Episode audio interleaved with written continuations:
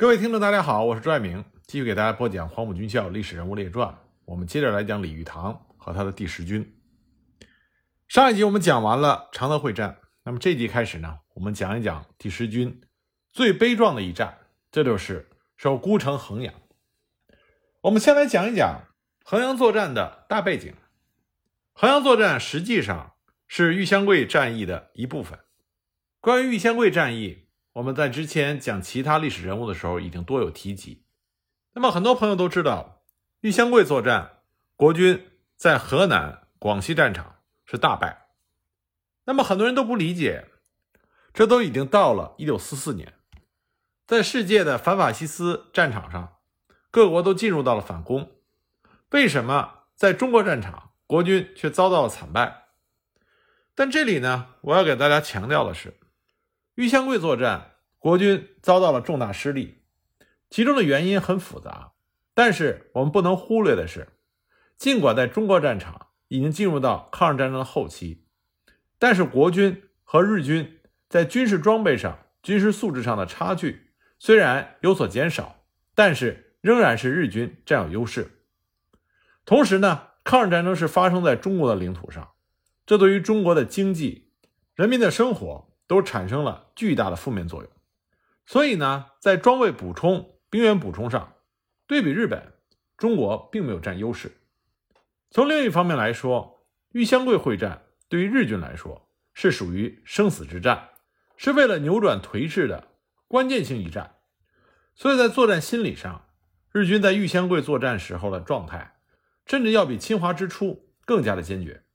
所以呢。我们在看待玉香桂会战战局变化的时候，不能忽略这个因素。玉香桂会战发生在一九四三年下半年，这个时候呢，日本所面临的战局已经日趋严峻。当时日军参谋本部作战部长真田攘一郎少将和作战科长服部卓四郎大佐，他们判断美军如果在太平洋上继续发展攻势的话，那么从东南亚到日本本土的海上交通线迟早将被切断。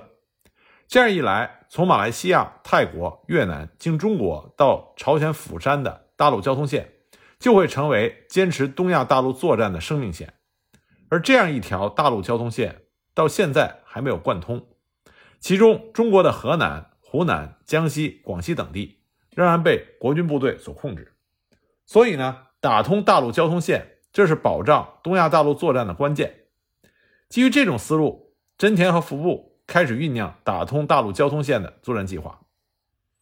那么，这个计划在日军的高层遭到了很多的反对，但终于，日本大本营还是决定在太平洋上尽力的阻止美军的攻势，在中国战场打通和确保大陆交通线，同时占领中国西南地区的机场，解除轰炸日本本土的威胁。如有可能，再对国军部队进行一次打击。我们这里要注意。这次日军作战的主要目的是为了打通大陆交通线，也就是说要占领交通枢纽，消灭国军部队主力，这是次要目标。那一九四四年一月二十四日，经过日本天皇的批准，日军大本营向中国派遣军，就下达了打通大陆交通线的大陆命令九百二十一号。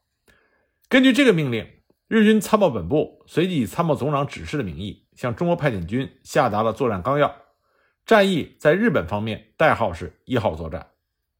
这次会战主要是在河南、湖南和广西进行，所以呢，在中国方面称之为玉香桂会战。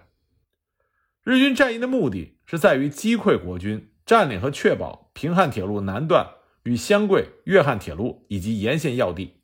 摧毁中国主要的空军基地，以制止其空军活动。整个作战计划分三步：第一步，一九四四年四月。以华北方面军投入到四个师团发动河南作战，预计一个半月打通平汉线。第二步，一九四四年六月，以华中的第十一军为主，广东的二十三军为辅，总共投入十到十二个师团发动湖南作战，预计五个月打通粤汉线中段。第三步，一九四五年一月，以二十三军发动广西作战，预计一到两个月打通湘桂线和粤汉线南段。为了确保战役胜利，日军大本营还命令南方方面军在缅甸和越南发动攻势，牵制当面的国军部队，以策应一号作战。为了保证有足够的兵力来实施如此规模的战役，日军大本营决定，对于一号作战的所有兵力与支援要求都给予最优先的保证。为此呢，要求优先补足中国派遣军所有的缺额，尽量将原先在中国战区的乙种师团与丙种师团都调升为甲种师团，从关东军抽调二七师团编入中国派遣军，并且暂停了原计划从中国派遣军调往太平洋战场的四个师团。而且还从本土抽调了十四个独立的步兵旅团、八个野战补充队，共约十五万人，加强给了中国派遣军。这样就使得日军战役投入的总兵力达到了五十一万，火炮一千五百门，坦克八百辆，汽车一万五千五百辆，战役的规模前所未有。日军中国派遣军在一九四四年二月三日召开了参谋长会议，参战各部队的参谋长齐集一堂。进行了战役部署，在这次会议之后，日军一号作战，也就是玉香桂会战，正式开始启动。一九四四年四月十七日，日军华北方面军司令官冈村宁次统一指挥约十五万部队，首先在河南发起了进攻。当时河南地区的国军部队总兵力约四十万人，日军发起进攻之后，如入无人之境。到了五月九日，已经完全控制了北起黄河铁桥，南至信阳以北长台关。长约三百一十公里的铁路以及两侧地区，实际上已经实现了战役第一步打通平汉路的目标。第一战区虽然组织了第九和第十三军实施反击，但是第九军遭到了日军合围，大部溃散；十三军也不得不向临汝撤退，一路上损失很大。紧接着，日军强渡黄河，切断了陇海路，使洛阳陷于孤立。然后，他们以部分的兵力对洛阳实施监视。主力则分路沿着黄河两岸向宜阳方向追击国军部队，他们一路追杀，长驱直进。第一战区的各部队在日军的强大压迫下，被迫退至闽湘地区。战区司令长官部也退到了闽湘东南的关庄。至此，洛阳被完全合围。国军为了挽回战局，以第五、第十第一战区的部队向日军实施反击，一度克服了绥平、鲁山、松县。逼近宝丰，截断平汉路，威胁日军的侧背。但是日军随即就退守洛宁，至二十五日占领洛阳。在短短的三十天里，中国军队丧失失地，一路溃退。主要原因是军委会此前虽然已经发现日军在修复黄河铁桥、集结兵力等迹象，但是认为日军没有力量在中国战场的南北两个方向同时发起大规模进攻，甚至在河南战斗打响之后。仍然认为日军的主攻方向是在湖南和粤汉线，而在河南的作战只是牵制性的，所以作战准备以及对日军攻势估计不足。国军战史资料统计，在河南作战中，第一战区国军伤亡一万九千一百四十四人，日军伤亡约四千人，而日军战士称自身伤亡三千三百五十人，中国军队阵亡三点三万人，被俘七千八百人。总的来说，国军在河南战场。溃不成军，空前的大败。我们再看湖南战场，日军在五月二十七日以三路大军开始总攻长沙，西路为四十师团和第五、第十七混成旅团，从沅江方向南下；中路为第六十八、幺幺六师团，从新墙河的正面攻击；东路为第三和第十三师团，从通城方向南下。那么右路日军在进攻的过程中遭到国军二十七集团军的反击。但是在稍稍稳定了战局之后，又重新恢复进攻，迫使国军后退。六月十五日攻占浏阳，中路日军强渡新墙河之后，一路猛攻。八日攻陷了湘阴，十五日攻陷了株洲，从南翼开始迂回长沙。左路日军在攻陷了安乡之后，开始围攻宜阳。地点战区急调二十四集团军前去驰援，但是该部先头部队第一百军抵达宜阳的时候。守军已经伤亡过半而弃守，一百军随即就发起了攻击。经过激战之后，收复了益阳。而日军主力在攻陷了益阳之后，就进攻宁乡。宁乡守军是七十四军的五十八师，拼死抗击，多次与日军白刃肉搏。战到六月十六日，守军因为伤亡惨重，退入城内，和日军展开了逐巷逐屋的反复争夺。那么，在伤亡过大的情况下，幺七三团的团副蔡雅鄂率领残部二百二十多人退守福音堂继续战斗。那么攻击宁乡的日军也不断的遭到外围国军的多路围攻，正忙于应付，然后居然攻了一天也没有能够攻占这个仅有二百多人的小据点，所以六月十九日日军撤回宁乡，这样一百军呢随即就进入宁乡，与守在福音堂的国军残部会师。到了六月十四日，日军开始逼近长沙。鉴于前三次攻长沙不克的教训，日军这次的进攻比较谨慎，针对薛岳的天路战法，采用了新的战术，先攻两翼的浏阳、宁乡，解除侧翼的威胁，然后才开始进攻长沙。长滩守军为第四军，下辖五十九、九十、幺零二师以及配属的炮兵第三旅，总兵力四万人。第四军与主力五十九师和幺零二师守备长沙市区，仅以九十师防守岳麓山。六月十六日，日军向长沙以及岳麓山全线发起了总攻，当天就夺取了岳麓山东西两侧的虎形山和牛形山，迫使国军守军退守妙高山、天心阁。十七日，日军在岳麓山方向迂回到了燕子山，守军九十师的二六八团伤亡惨重，岳麓山岌岌可危。由于岳麓山是制高点，而且又是守军炮兵阵地所在地，一旦有失，长沙必将不保。所以，指挥长沙防御的第四军军长张德能，赶紧从市区守军中抽出了四个团，渡过了湘江驰援。但是，因为是仓促下达命令，组织不利，官兵渡河的秩序混乱，加之日军以火力侧击渡河部队，致使援军死伤甚重，难以挽回危局。岳麓山宣告失守。守军当时在长沙的炮兵力量相当之强，炮兵阵地设在了岳麓山，有德制一百五十毫米榴弹炮六门，苏制七十六点二毫米的野炮十一门，德制七十五毫米的山炮十二门，美制七十五毫米的山炮十二门，三十七毫米的战防炮四门，而且炮弹充足，每门炮备弹五百发到一千发。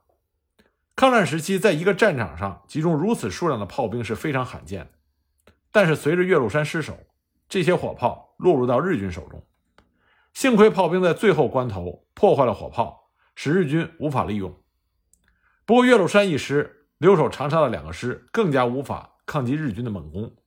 只好由北门突围。长沙在六月十八日沦陷。曾经在前三次长沙会战中屡挫日军的锋芒、固若金汤的英雄之称长沙，这一次在日军的兵锋之下。仅仅四天就陷落了。究其根本原因，第一是第九战区过于轻敌，上至战区司令薛岳，下至普通士兵，都认为经过三次长沙会战的胜利，日军已经无力再攻长沙。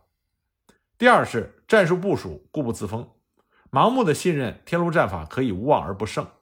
但是日军却已经充分吸取了教训，有了应对之策。第三呢，长沙防御兵力部署失当。原本薛岳亲自坐镇长沙指挥，但是在临战之前，却率领战区司令部移至耒阳，只留下战区参谋长赵子立在长沙，而给赵的许可权只是联络协同，根本指挥不动守军薛岳的嫡系亲信第四军军长张德能。赵子立认为应该加强岳麓山的防御，但是张德能却把主力置于长沙城内，结果造成日军迅速的夺取了岳麓山。居高临下以炮火轰击长沙，致使长沙难以坚守，迅速沦陷。可以说，将主力置于长沙城内的错误部署，是这次长沙陷落的最主要原因。第四，兵力处于劣势，在湖南战场上，日军投入了兵力高达三十六点八万，而国军仅有三十万人左右。虽然这个时候日军的战力已经比战争初期有了明显的下降，但是仍然比国军占有优势。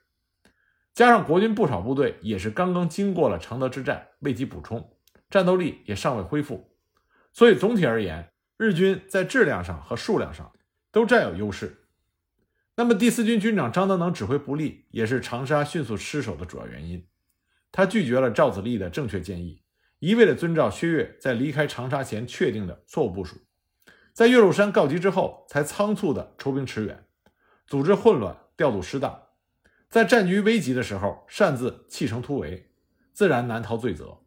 后来在八月二十五日被军委会以保卫长沙不利之罪，下令处决。那么长沙攻了下来，日军下一个兵锋所指就是湖南中南部的重镇衡阳。衡阳是当时湖南第二大城市，岳汉线、湘桂线在此连接，从湖南的腹地通往西南大后方的多条公路也从这里经过，是西南交通的枢纽。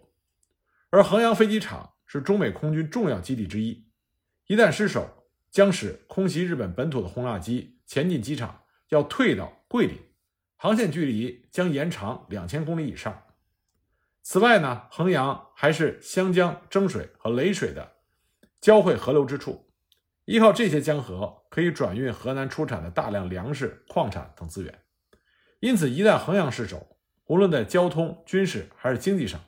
都会带来巨大的灾难性的后果，所以呢，衡阳也成为了日军一号作战的重要目标。守卫衡阳的部队正是第十军，下辖第三师、幺九零师和御十师。为了加强衡阳的守备力量，第九战区将正在衡阳的第七十四军野炮营。这个炮营本来呢是要打算去昆明换装，所属大炮大都已经交出，仅余三八式野炮四门。另外还有四十八师的战防炮营，有五十七毫米战防炮六门，和四十六军炮兵营的一个山炮连，七十五毫米山炮四门，还有就是担负衡阳机场警卫的暂编五十四师一个团，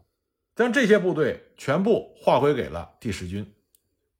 但是第十军幺九零师在常德会战之后整编为后调师，除了五六八团是完整的建制团，五六九团和五七零团。将兵员全部转拨到了第三师和御十师，仅保留了班长以上各级军事干部。本来准备开往后方接受新兵，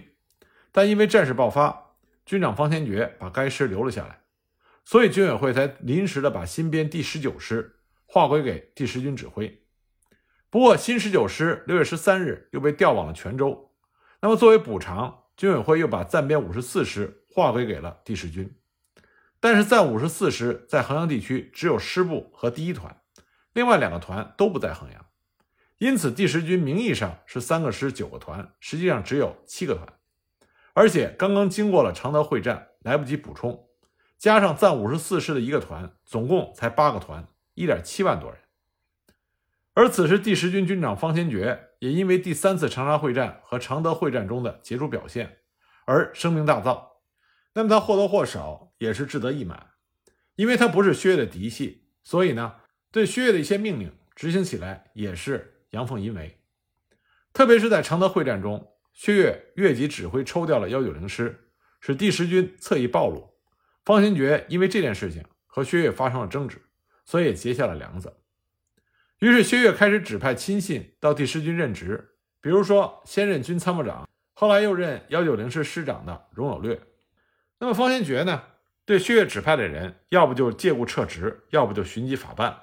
这就使得两个人的矛盾激化。最后当然是薛岳占了上风，方先觉被免去了军长职务，调任军委会高级参议。但是因为继任军长未到，日军又开始了湖南会战，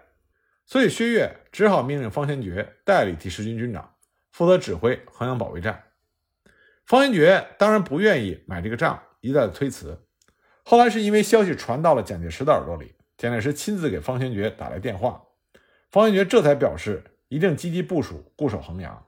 发扬第十军的优良传统，坚决抗击日军来犯。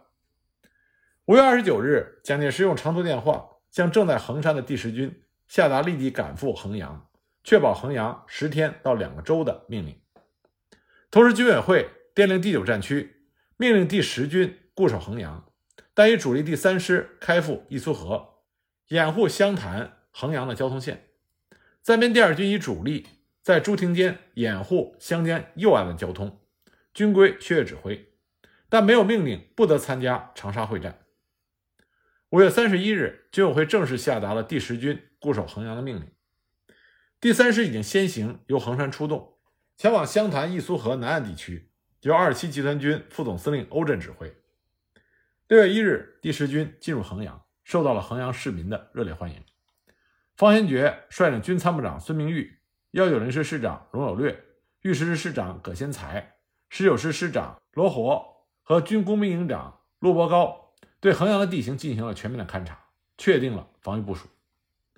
第十军炮兵营战前正在昆明换装新式的美制七十五毫米山炮。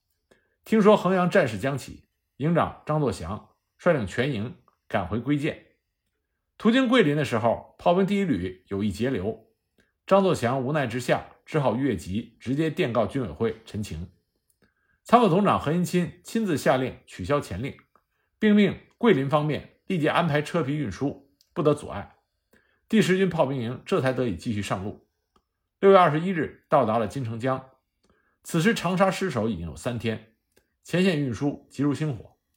他千方百计才搞到了只够运送半个营的车皮，只好分为两个梯队，自己率第一梯队先乘车赶回了衡阳，副营长杨春柏率领剩下的半个营就地候车。二十五日，半个炮营六门山炮、两千发炮弹进入到战云密布的衡阳。这后来成为衡阳保卫战中第十军一张重要的王牌。那部署确定之后，第十军开始修筑工事。衡阳原来已经构筑有国防工事，而且全部是钢筋混凝土工事，相当的坚固。第十军久经战阵，尤其善于防御，工事修筑极有心得。他们立即发现这些工事存在着不少问题。首先，原来设定防守衡阳需要三个军，所以整个防御工事系统范围比较大。而现在名义上是一个军，实际上仅有两个半师，要分兵守备这些工事根本是不复使用。其次呢，构筑工事的时候注重射界，而忽视了工事本身的隐蔽性，这一点在面对火力占优的日军时是非常不利的。而且这些工事全部都是独立据点式的，各据点之间距离都很大，难以相互呼应，因此整个防御体系也就是若干孤立的点。而不是严密的线和面。第十军对这些预设的国防工事进行了精心的改进和加强，放弃了若干外围工事，以缩小防御正面。对于放弃的工事，一律加以破坏，以免被日军所用。城东城北依托湘江和征水设防，城西北沼泽水田全部放满水，各沼泽之间的通道都构筑了碉堡地堡。城西南的丘陵构筑成了数道防御线。各个据点之间均与交通壕相连，丘陵对敌正面全部削成断崖，在崖顶筑有手榴弹投掷壕，在丘陵之间的凹地建有外壕，外壕前沿用粗大的原木建以两到三层的栅栏，断崖与外壕之间布设了铁丝网，以及十厘米直径以上的原木建成的木栅墙，无法修成断崖的山丘之前挖设壕沟。壕沟一般是五米深、五米宽，沟底还有地堡，以防日军藏匿。所有阵地之间有一点五米深的放射性的交通壕相互连接。同时，根据地形，在交通壕前筑有一点五米深的散兵坑，散兵坑上都有伪装。阵地以外三十米修筑暗堡，在城西比较平坦的地区布有雷区，多层铁丝网，四道战壕。整个衡阳郊外。巧妙地利用地形，构筑了坚固的工事，形成了完备的坚固的防御体系。这些防御体系后来在防御战中发挥了巨大作用。日军曾经评价说，尤其是敌人的碉堡位置，颇尽选择之能。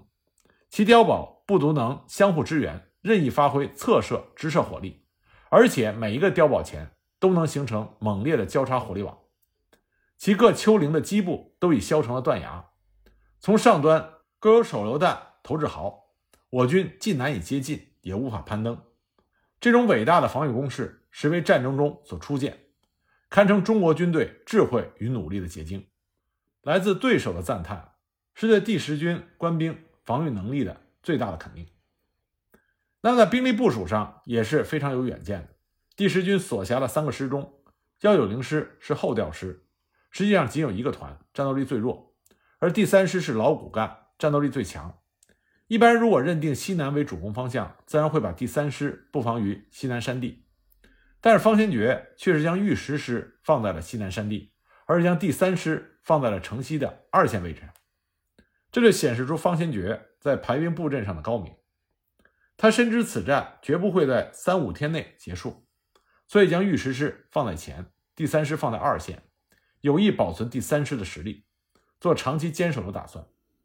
正是这一部署，使得第十军有了后来坚守四十七天的绵绵后劲儿。六月十三日，第九战区不但将新十九师调往泉州，还命令御十师待命进至湘潭，以迟滞日军的南下。此时第三师尚未归建，